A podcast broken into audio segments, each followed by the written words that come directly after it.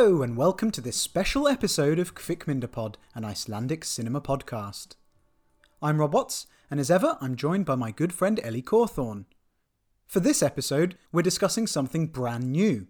Those of you with a Mubi subscription might have noticed that a new short film called Nest dropped recently, and it's by a White White Day director, Hlynur Pálmason. So, of course, we assumed action stations and recorded a chat about it. You'll hear that chat in the second half of this episode, right after a little interview we did with Hlynur himself. Please enjoy.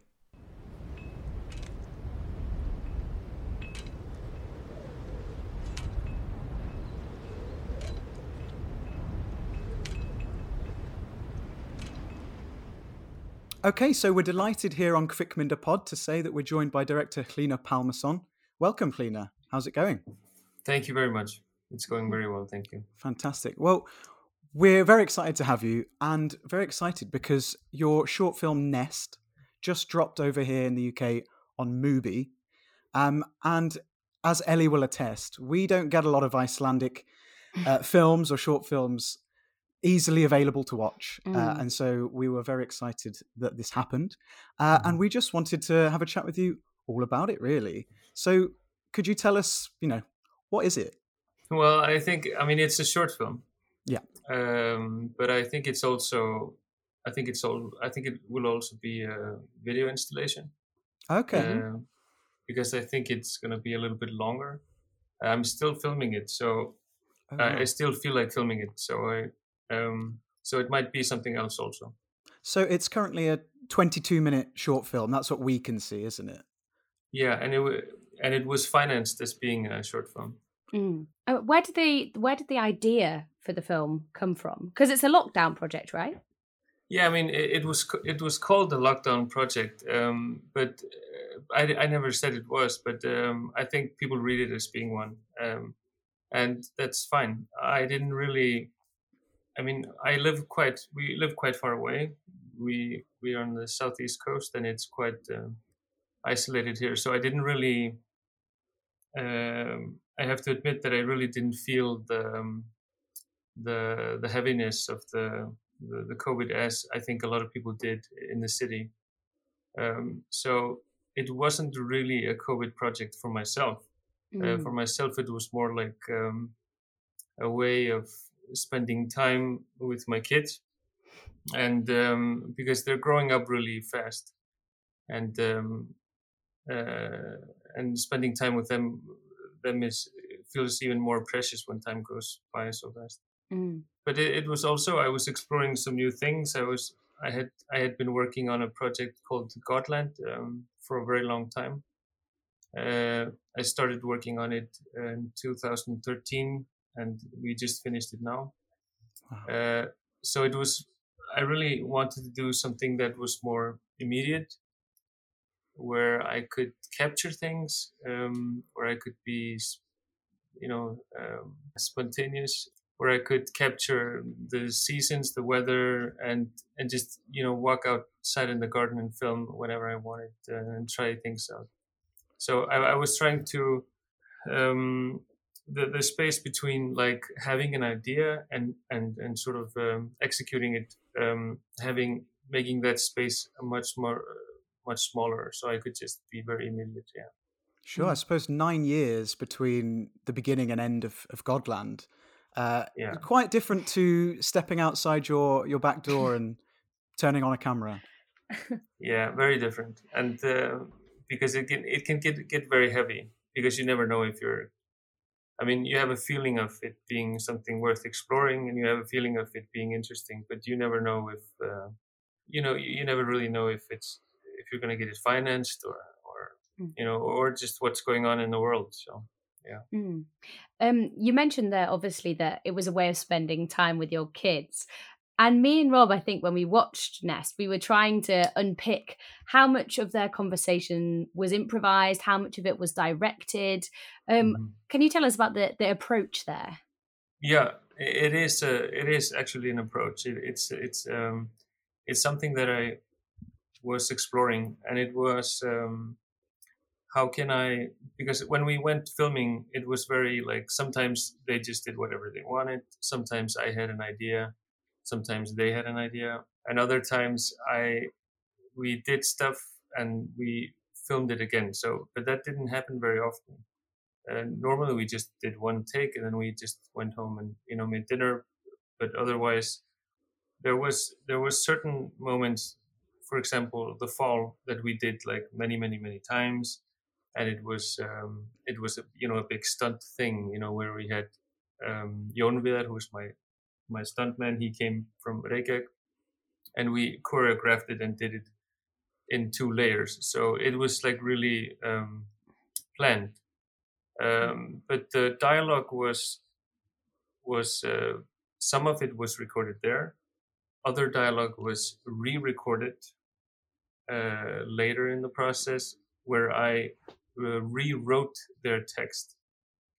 So it's it's a very it's a I mean it's a fictional film, but it's it's based on on uh, I mean it's it's a personal film, but it's not private. It's not a mm it's I wouldn't say it's a documentary. It's more mm. it's more of a a fiction. Um, sure, it's not it's not a home movie. You've not just you, are not just documenting the daily lives of your kids, although it must be no, nice to have them on all. camera.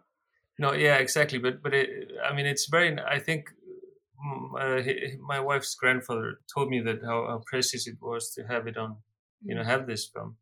Uh, but the, if that was never in my mind, it's a great surprise. But but I was just exploring with the kids and having fun and, and testing some things out. I was thinking about in my filmmaking and and uh, yeah, spending time. They they wanted a treehouse and um, you know so they get a treehouse, you get a movie. Everyone's a winner. Yeah, exactly. Every, everyone's happy. How did they yeah. find the experience? Are they pretty willing to be directed by you? Yeah, I mean, I think they're getting quite used to it. Um, I mean, with me personally, f- filmmaking is is is very much uh, connected with just our ordinary life. I mean, uh, there is. I always try to have a balance in my life and work, but uh, but I, I do make films with my friends. I do make um, I do uh, collaborate with uh, people every day. I film a little bit every week. I, I, so it's so they they are a big part of the process. And my and Ida, my my oldest, who just turned 14 yesterday, uh, is has been in both um, also my features, also my actually my voice, but smaller parts. Yeah, mm-hmm. so it is kind of a family family thing. Um, yeah, yeah, we we we're very big fans of of Ida's performance in A White White Day. Uh, that's such a such a fantastic film um, and a mm. brilliant performance, of course. Yeah, thank you. Is she going to continue acting? after Godland? Yeah, I mean, I, she, she's interested in it, but um, I mean, she has she's she's very much into horses. Uh, she's she was uh, during the summer. The whole I haven't really seen her the whole summer. She's been in uh, training for uh, training horses, and uh, uh, so she takes that very seriously. Also competing, so but so it's totally up to her. But I mean, we did the last Godland together. We're we're working on something else now, and so she will at least work with me.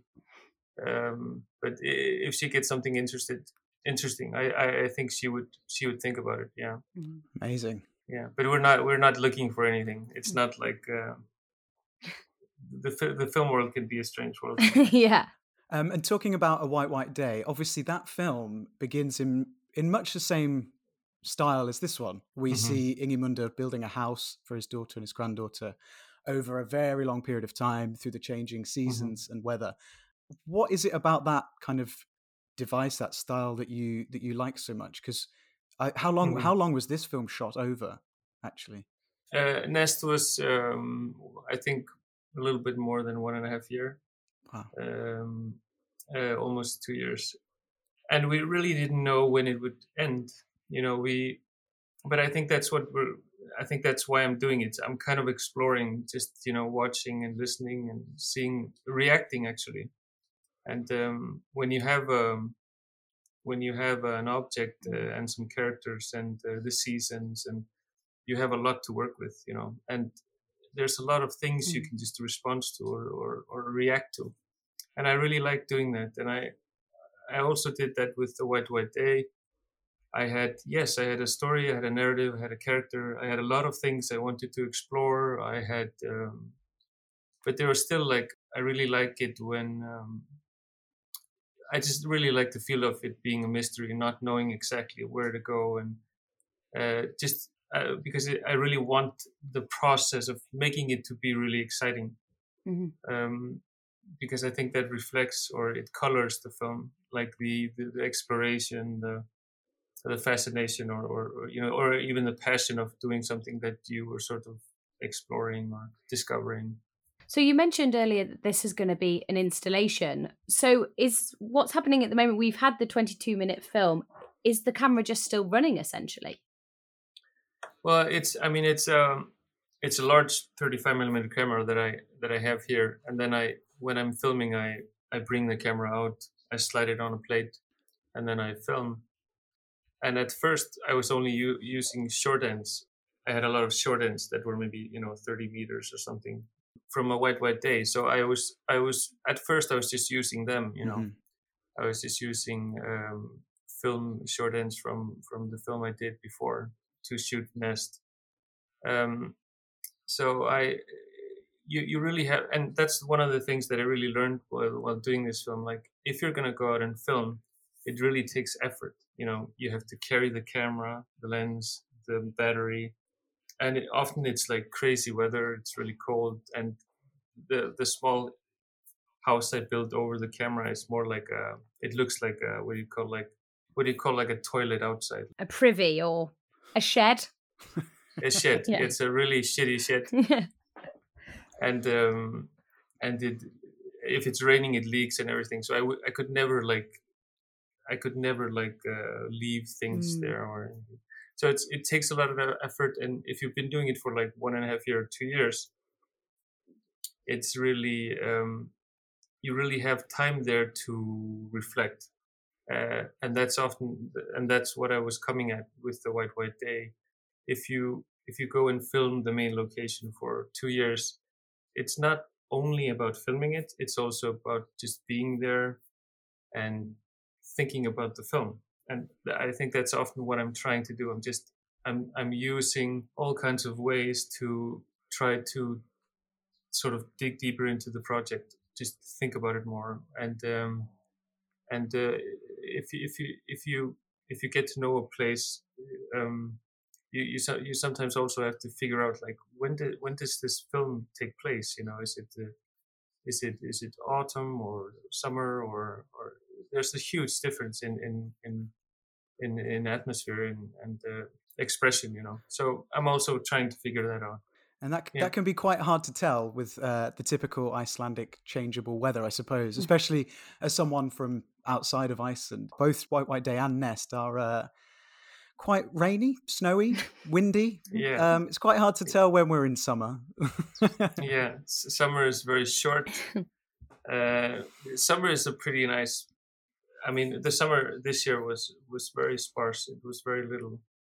Uh, we almost didn't have a summer, but but uh, yeah, we wait a long time. I think for spring uh, I even th- I even think there was a saying in, in Iceland in, in the old days like uh, like people were always saying like where's spring like you know hopefully spring is soon here or, because it was really the winter is long mm. and um, yeah and is this nest um, suitable year round? Is it somewhere is it a haven for for the kids and perhaps for yourself uh, during the yeah the full year? The yeah yeah it's being used every day. It's uh, right it's right beside the house and it's um my my old friend daniel he he he gave my kids because i don't have a we don't have a tv here so and he gave my sons um, a playstation um, so they have a playstation up in the treehouse now and the television set nice wow. yeah so it's quite nice one thing we were going to ask you about was the kind of choice of what to include. So, how much footage mm-hmm. did you did you have that didn't make it in? And then also in not only in terms of the edit, but also in terms of the composition of the shot. So quite often we have things that are happening like fireworks or piano playing, Mhm. but they're off screen. So how did you make Mhm. those decisions about what to include and what not to? I, I think there are there are certain traditions that I mean there I think there is a process that is very like um, you know the process of the treehouse being built, Mm. and I mean that's that's also just um, a way of of um, imagining like because there I think you're always working with a balance of like okay you don't want it to be too romantic, but you don't want it to be cynical. You have to find the right balance and the balance is always your your own balance in uh, what do you think what what sort of what do you like but you're but you're always trying to somehow get surprised by the material. So it's it's a it's a sometimes it's like just go, when when we're going to the what do you call it the garbage site and maybe you find a fire firefighter helmet and it's like a beautiful firefighter helmet suddenly you have a scene with a firefighter helmet uh, it's very often like that. It's very often something you just experience in life, and then you sort of uh, explore it in a scene in Nest. You know, that is very much how we do it. hmm Uh, and often it's not planned uh, with Nest. It's it's more often uh, something that just happens. Uh, for example, when when they're cleaning up the place before um, the, one of the the brother comes from Reykjavik after he his foot was broken. uh, they they're sort of collecting things all over, and then my my son is like throwing things into it, and and um, then it falls. Uh, then this is either something that happens or something we recreate from reality. Mm. Uh, something I experienced and I found really funny. So I say, okay, let's do it again. Let's do it one more time. You know, something Yeah. like that. Mhm. Sometimes it's fake. but that's okay. Yeah. You, I mean, we couldn't Mhm. tell you either way, and you know the the full gamut of emotions we've sort of run through in this film, uh, from the yeah super funny to the crazy dramatic, Yeah. as you mentioned with the fall. Mhm. Um, yeah. yeah, twenty two minutes to pack all that in is quite it's quite an impressive feat, I must say. Yeah, the, but the, I wanted it to be like a slice of life, like um, to experience time, to experience, you know, these these various emotions we have, you know. So that's good if it, it if it does that. Yeah. Mm. For sure.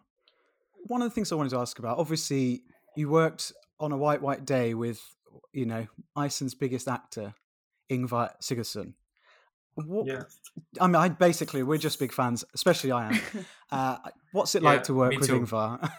We've seen a lot of his movies on this podcast. this is true. Okay, that's good. That's good. No, I mean he is he is absolutely um, the best. Uh, he's um, he's a good friend, and uh, I, I love collaborating with him. And I and I think it's mutual. I think we really like working together, and uh, it's just a it's just a really. Um, I mean, the thing is that when you're working, it's it's really nice if you have someone you can write for hmm um, you know if you if you have a good reader if he's a really good reader it's like really ins- um, inspiring to write for him um, Mm.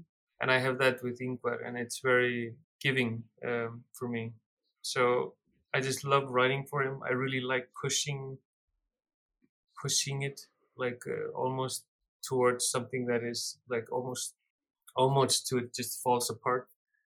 And uh, because he is capable of like um, he- he's both extremely physical uh, he, he's like a great physical actor uh, but also he's just like extremely emotionally present you know? And the balance of that is just something that is really great writing Mm. writing for for me so As Rob said, we've watched quite a few of his films so far on this podcast, and we've seen like a big range of amazing Icelandic films. But what are some of your own inspirations, Icelandic ones specifically? Well, I, I really, t- to be 100% honest, I really wasn't, you know, that into Icelandic cinema um, when I grew up.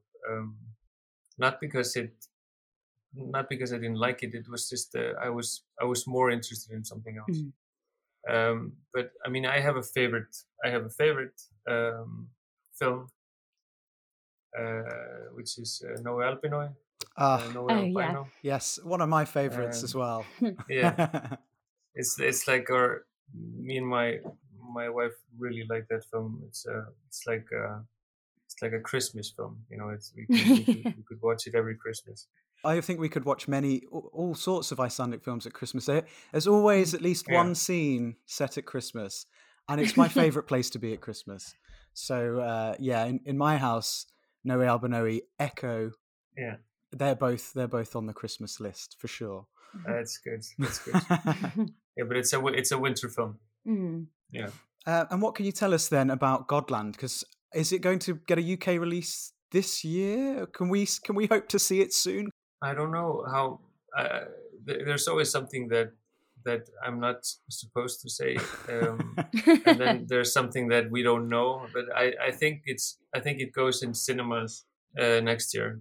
Brilliant. But I think we're gonna screen it before. I think we have a festival there in October.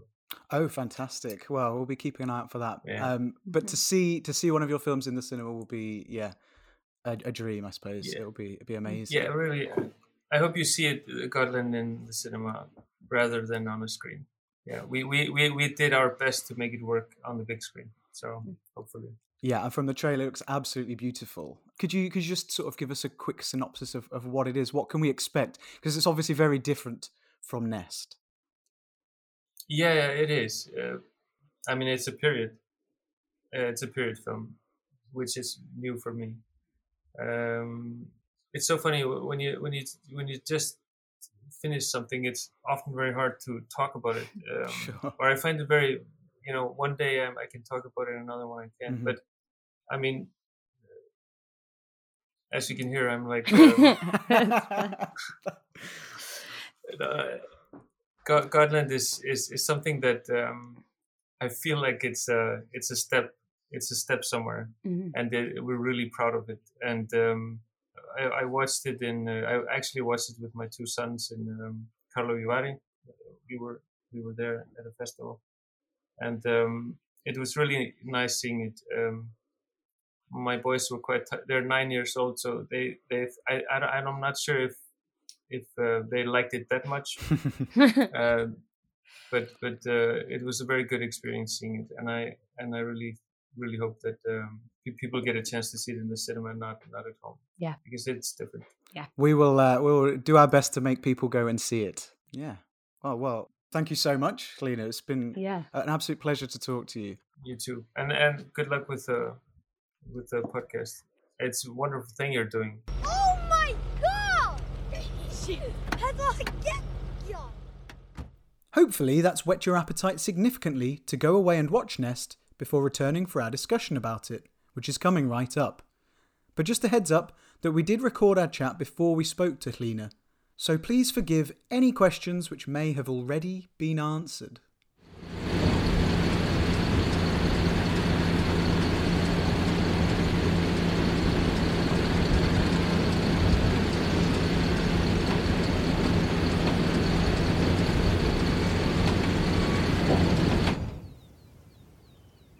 Hi, Ellie. Hi, Rob. We're back We are indeed in the middle of a heat wave. in the middle of a heat wave watching a film that goes through all the seasons but is mostly cold. It was a bit of relief actually from what was happening outside to watch this film. yeah, it was a little bit too cold for my liking, I think, at times. Uh, but what I should say is we're back for this one kind of standalone episode for the time being because an Icelandic thing got released in the UK. Woohoo! I can't quite believe it. It just came as a complete surprise, dropping on Mubi a couple of weeks ago, and it's like, oh well, there's something for us to do. yeah, exactly. And it's by somebody whose work we have enjoyed before, which is even better. Yeah, Hlynur Pálmason, who directed A White White Day, Kvita Kvita Dagur, uh, and it's kind of it kind of takes a few of the, or at least one central uh, concept from the start of that film, Mhm. and kind of uses it for the whole thing. So this is a short film, and it's called Nest. It's 22 minutes long, which we like Mm. very much. It's great. You can, you know, just watch it before breakfast if you're me. You can you can stick it on instead of an episode of Parks and Recreation or whatever. I'm watching Nathan for you at the moment, but uh. I'm watching minutes. again 22 minutes crashing on Channel 4. It's Oh, not yeah. that great. no, But when it's 22 minutes, it You doesn't just, matter. You just shove it on, Yeah. and then you've seen it, and it's done. um, and yeah, this was fantastic use of 22 minutes, I Yeah. must say. So, why don't you explain what it is? so, okay. Oh, I wasn't expected to be put on the spot um so essentially it's one frame we have one shot Mhm. but we skip through time and we see the building and then the living in i guess or uh, of like a, a tree house essentially which is the titular nest but it's not really a tree house i guess it's just kind of a it's kind of like a cabin on a stick in the middle of nowhere because it's not really in trees. It's like if a tree house didn't have any trees around it. yeah, exactly. And basically, we see three kids who we infer are siblings, or I Mhm. inferred were siblings, um, playing there. Things happen, which maybe we'll talk about, and we kind of follow their progress. Yeah, that's it. Over the course of 18 months, I found out. Okay, I didn't, I couldn't nail down that timeline it- exactly. Yeah, but it's very clear, and we'll talk about the weather at some point, that we are going over a fair, fair old amount of time hmm across, yeah, all the seasons and all the types of weather. Oh yeah, totally. We have wind, rain, snow. hmm There is some sunshine. There is some sunshine. Uh, yeah, but we'll come back to that. So you said it's not a treehouse. I guess it's not because it's basically just a torn down telegraph pole with a cabin on the top. It's Hmm. not. I like what I liked about the building of it is that they're not like nailing, you know, planks of wood together. In comes this crane and it just drops Yeah. almost a pre-made house on top of a stick. It looks amazing. To be fair, I'd love to hang out in that. Yeah, it'd be wicked, wouldn't it? Mm. the kids obviously enjoy it. And so I was, if we go back to the beginning, basically this film came about because director Pálmason, he got to lockdown and was like, great. Decided to build Well. a cabin on a stick. He did. And you know why? Because all his other features and things all got kind of shut down and he just wanted to make a film that he could do instantly, immediately, uh, something that could, I mean, I guess also pass the time with his kids. Mhm. Uh, Oh, so this is like the kind of lockdown teaching at home or like lack of childcare. Yeah, you exactly. need to, you're a filmmaker and you've got three kids at home. What are you going to do? Just make a film and put them in it. pretty much you find a camera 35 millimeter camera stick it on a fixed pole Mm. and uh, and then just tell your kids you're going to build them a treehouse and see what happens Yeah. So actually, that was one of my questions to you. Mm. We learn at the end, don't we, that these are his kids because they hold up a sign that's like a kind of credit sign that says, you know, Yeah. our dad wants to thank these people. But so from what you said there, is this actually kind of quite? I imagine there are there are narrative elements that aren't documentary style, Mm. but is it more documentary style than I had realized? Like, is he just watching what happened, or did he kind of direct them in their kind of? We see a lot of scenes of them mucking around, Mm. annoying each other, bantering, fighting, which felt incredibly naturalistic, yeah but I assumed were not incredibly naturalistic. well i think it is really hard to tell like you could easily just watch this as a piece of fiction Mm. but i think it's kind of somewhere in between like obviously the whole premise was that they are going to build a treehouse and live in it or play in it rather uh, but yeah i think it's a combination of scripted moments scripted beats Mm. and just yeah letting the kids mess around with with this thing that their dad's building for them Mm. should we talk about those kids Mm-hmm. so we've got ida grimur and thorgils they're all palmersons Thorgils is a great name. Thorgils. thorgils i wonder if he's known as thor Or Gills. gills hmm Probably Thor. probably and they are yeah they're the director's three children The dynamic between them is amazing to watch. Just like, it's like any siblings. I mean, you're one of three. Yeah. So you'd know better than me. Was it like that fighting all the time? Well, a little bit. I certainly this whole film evoked my childhood in in many ways. Just yeah, faffing around, you know, with with my brother particularly. Just sit, you know, it's that whole, especially in the autumn, that idea of like, oh, it's not much to do. The sun's going down, but we're not going Mm. home. Let's just, you know, run around, fight, have a chat, you know. Yeah. Um, yeah, it felt very, very naturalistic in that way. Um, and I think Ida clearly is the eldest of the three, and then the two are twin brothers. Oh, So that's an interesting dynamic. Mm, But she certainly acts slightly older than the three yeah, of them. definitely.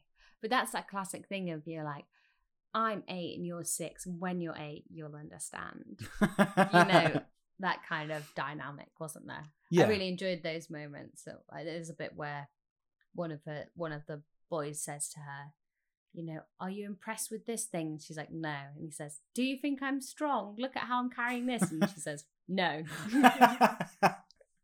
which was felt very true to life. Very true. Yeah. And I think their introduction as well sets the tone for their relationship because they're just walking towards camera. Like the film is so beautifully composed that one shot just so shows so much. But as they're walking to the camera, you can't really see them, but you can hear them chatting about mm.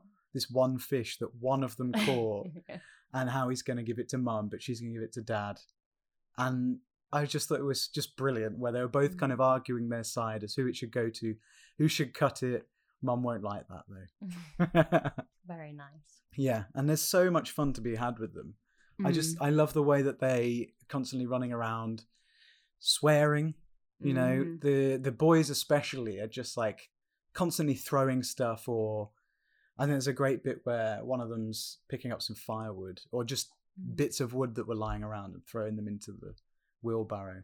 And he gets one and he's like, Yes And then he misses and he misses and he carries on and then he puts the last one in and the wheelbarrow tips over. There's a classic moment. Yeah, it's got some really nice kind of. It's really funny, isn't it? It is really funny. Yeah. um, and when they're talking about just the kind of stupid chat of kids talking about Mhm. Vespas and whether Vespas are cool or Or if they're for old old- people. for old lame people. you know, I actually Googled whether that was true afterwards. what that Vespas are For old people. Oh, they were designed for old people. Who I don't walk. think they are. Oh, But that's such a classic. I've heard this somewhere, so I'm just going to tell it like it's the truth. yeah. Where they got that information from, I don't know. I guess the, guess the internet. But those chats are brilliant, and it made me think a bit of Heartstone. You know, this idea of when you just live in a massively remote place, you can just let the kids kind of like roam free and yeah, and be on their own turf essentially and kind of just uh, play by their own rules and just be like, see you back at tea time, bye. It had that sense to it. completely, yeah. And did, you did rec- did you recognize Ida herself? No, because we didn't get to see much close up shots, We- which is probably worth mentioning about the cinematography. That's true, yeah. But Ida is. I know what you're going to say. I've worked it out. Yeah, I took too long trying to remember the name of her character. Go on then. Uh, is she in a white, white day? She is. the, ch- the main child. Yeah, Salka. I think we said in the podcast at the time that she was the director's daughter, Mm. and she's obviously making headway with her acting, Mm. uh, both improvisational and, you know, scripted. And she is coming up in another Pálmason film shortly, feature film. Okay. Um, so hopefully at some point we'll get to talk about that. It's called Godland. But yeah, she I thought just thought she was fantastic again. You know, Mm. at least able to be herself for the most part. Yeah. Um, and talking of fun moments, one of my favorite moments and the most satisfying moments was when the kids are lifting that random wheel or disc.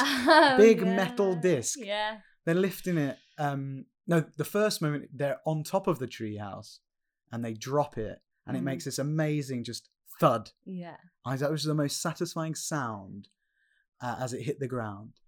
But then, what like five or six scenes later, we return to it, and they're lifting it back up, and the three of them just make like the Chuckle Brothers, yeah. just like There is a lot of Chuckle Brothers dynamics here. Yeah, but they're it's because they're trying to be proactive, but they're Mhm. not always uh, that successful. But lifting that disc back up, and they're almost there, and it totally surprised me actually when it fell out of the Same. of the ropes, and Yeah. it's just it was just Ida's face and her reaction were just perfect. Like, oh, shit, loved it. Já, tóra í það. Áfram, við getum þetta. Já, já, þetta að koma. Já, já, tóra. Ég með þetta. Oh, Robert. Should we talk about the cinematography? I think we should. Something that struck me was, as you say, there was um, quite a big similarity with uh, White White Day Mm. in this idea of just having a static shot that we flick through time in, um, which really this gave that sense of kind of passing time, like it was used for in a White White Day as well. Yeah. It's like this is the opening five, ten minutes of a Mm. White White Day. We see a barn being constructed, a house Yeah. essentially, an old barn or something turning into a house from one position across however long. And that is, yeah, essentially the concept of this. And it just, I mean, obviously you have to think about the com- composition of that shot because we're going to be watching it for Yeah. 22 minutes and to have this dominant like pole in the Mm. middle makes for such a perfect kind of image you know that that's what we're going to be focused on but there's so much going on around it in the frame Yeah. you've got the distance you've got the mountains like i said and the river and then the grass and it gives you just it's so perfectly composed you have three sort of different layers and then this bold central kind of Had a kind of Wes Anderson vibe actually as a shot, don't you think? yeah the, the symmetrical nature Yeah, of it. Yeah very much. And it, i think it's just stunning to look at the whole thing. I loved that it was 35 mil. I loved even just the rounded Mm. corners of the frame where it's obviously Which on definitely film as well then make the nest sit much more kind of centrally in terms of filling the whole frame. hmm it's amazing. And i i just don't know because that camera does not move we're watching this for 18 months and as far as i can see every single time the, the shot changes the scene changes it's like "Ooh," and it cha- can change within like a couple of seconds sometimes. I'd be interested to know how exactly how many different cuts we have throughout the film. But as it's doing that there's no wobbling of the pole. It's always slap bang in the middle. So Concrete. concrete and just but the amount of the weather that we see the wind and the snow nothing seems to be phasing that camera so i know it's Mm. very cool Very cool. um, and it looked yeah it looked like every every frame could be a picture Yes. it was yeah absolutely beautiful looking totally. and because of the way it's composed we get to see with the same shot in all these different elements and different Mm. scenarios and situations and it's it is so beautifully done i don't know whether he was out there adjusting for light and things every single day i mean probably had enough time but it does feel like he's just let a camera go Mm. but every shot is just beautiful whether you've got like uh, moments when the sun is out and it's like green Mm. brown and yellow and like very autumnal looking Mm. or it's like nighttime but the sun's not setting so in summertime nighttime and it's like pink grey and blue and with the fairy lights that are then put on the cabin, Mhm. it's amazing. it is it's stunning absolutely stunning and then even the shots where it's just the silhouette of the pole and the, the nest itself every every shot is just beautiful i could have i could look at it all day every day you know Put it on repeat. put it on repeat. Well, I was glad to watch it again. I must say, um, it would be quite a nice thing to have on in the background actually, because you don't need to hear most of it. Uh, it's just like watching a moving picture. Mm. But like I say, it it lets us see all this the different weather, which we have spoken about plenty on the podcast. But yeah, we've got snowstorms. Yeah. We've got what pissing it down. I loved it with the snow, which, you know, by English terms would be pretty hefty snow. Yeah. And they're like, this snow is pathetic. It's oh, it's so dry. I I know what that means. What he means Yeah. though. You know, it's not good. You can't make a nice snowball out of it. Yeah. and even a snowman, although they do build quite a decent looking snowman. yeah, It's, uh, it's not bad, is it? And they're always just wearing basically all weather gear. Doesn't matter what time of year it is, they're just out there in either like wellies and a jumper or wellies and a Mac. Mm. And it, I think it's just really interesting to see if you live in that area of Iceland or even if just anywhere in Iceland, you're probably going to have to, Be prepared. yeah.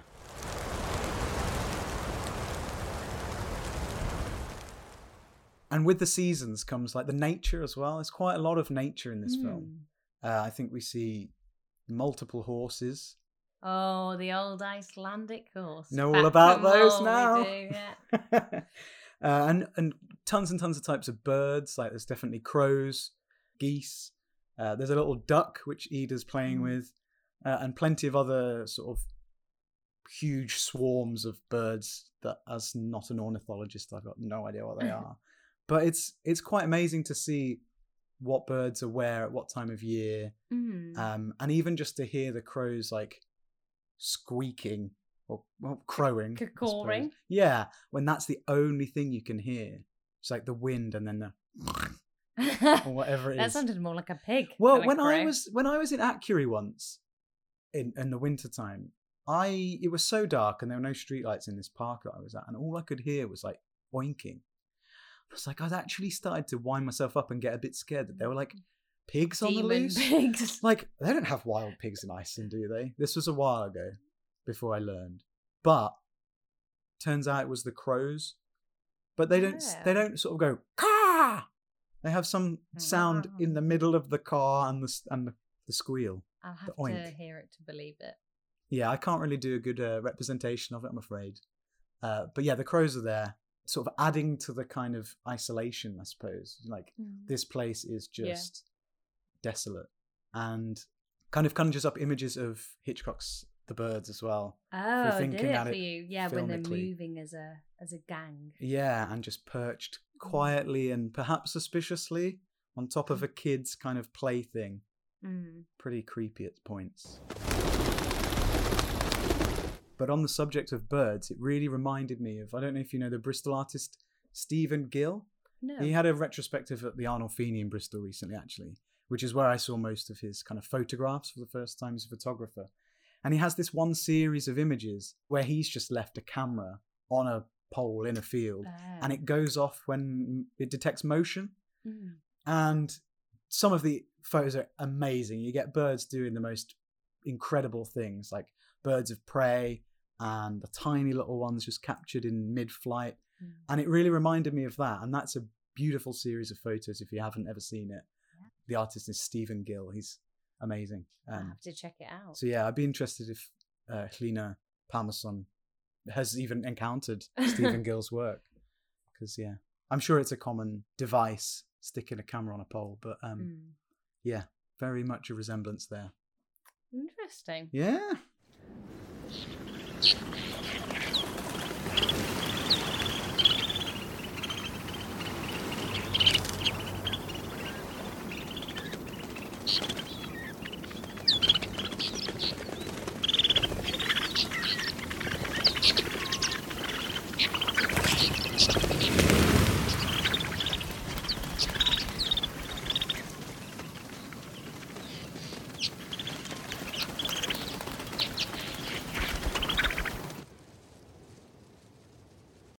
So 22 minutes, but it runs the sort of full length of emotions and kind of dramatic highs and lows, doesn't it? Mm. Yeah, so I mean, there's one defining moment, I would say, Oh yeah, this film. because we've talked about how it's quite funny, quite a lot, Yes.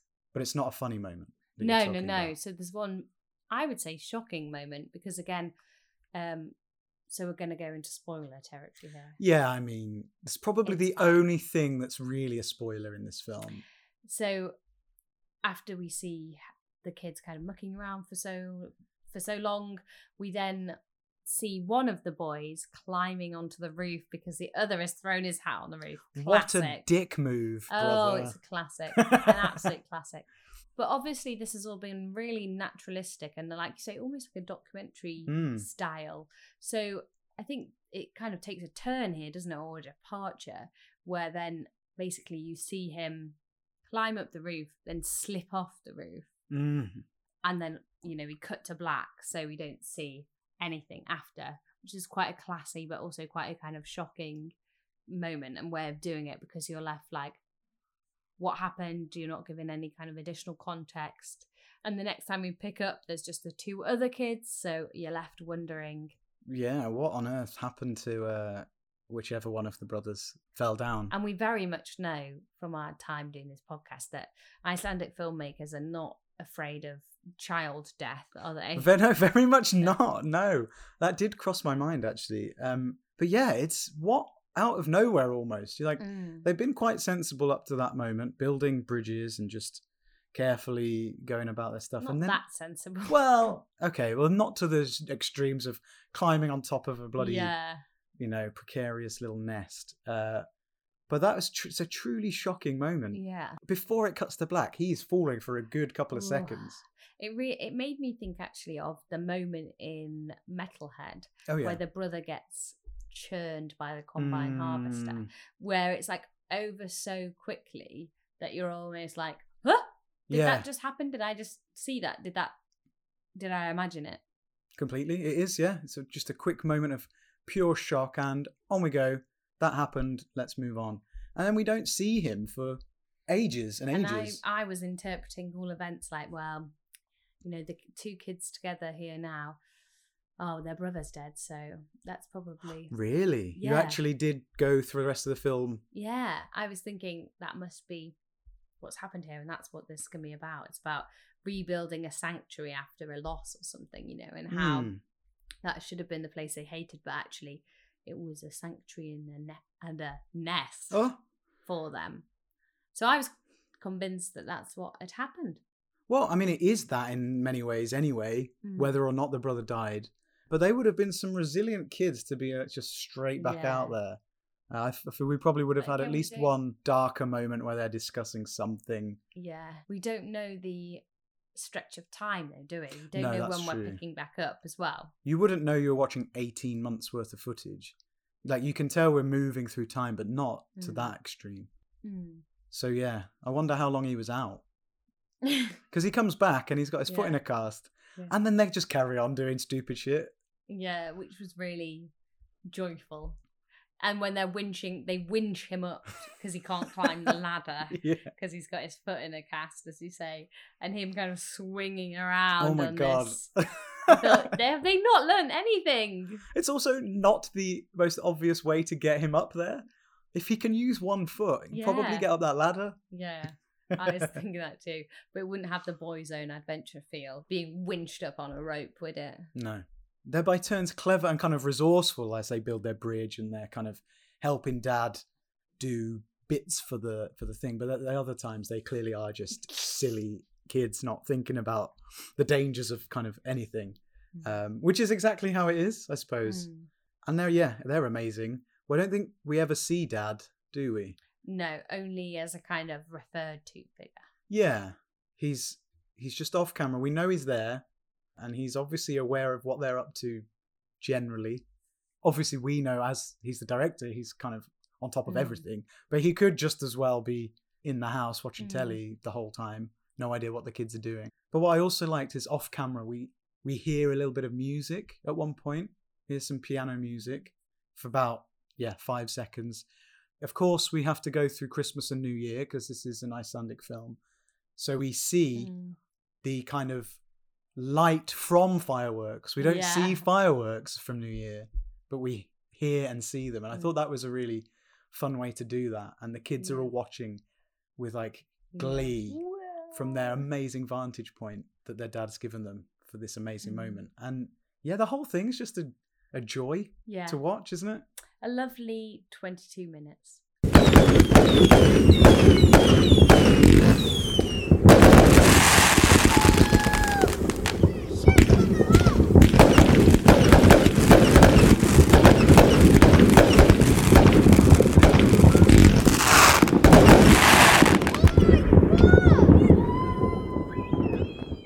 Right, then. There you go. Hlynur Pálmason's Nest, uh, a short film which has now come to Mubi here in the UK, having debuted at the Berlin Film Festival earlier this year.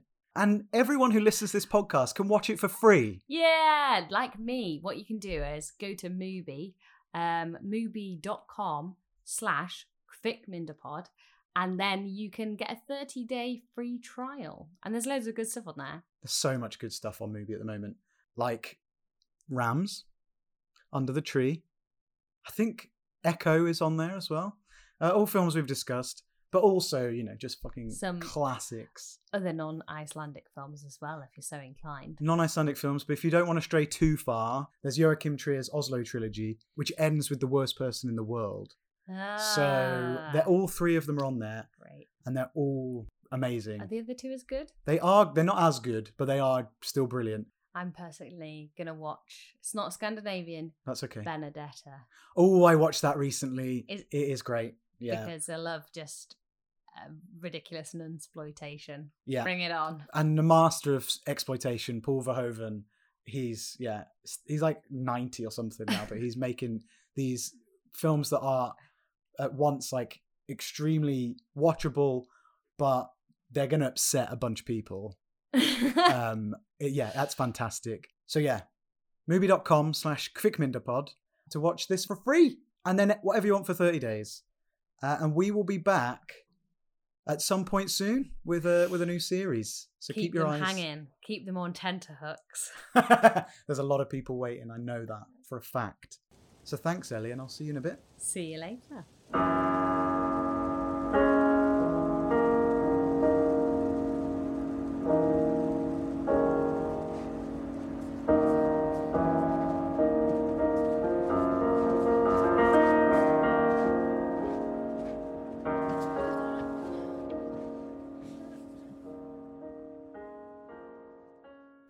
That was Nest.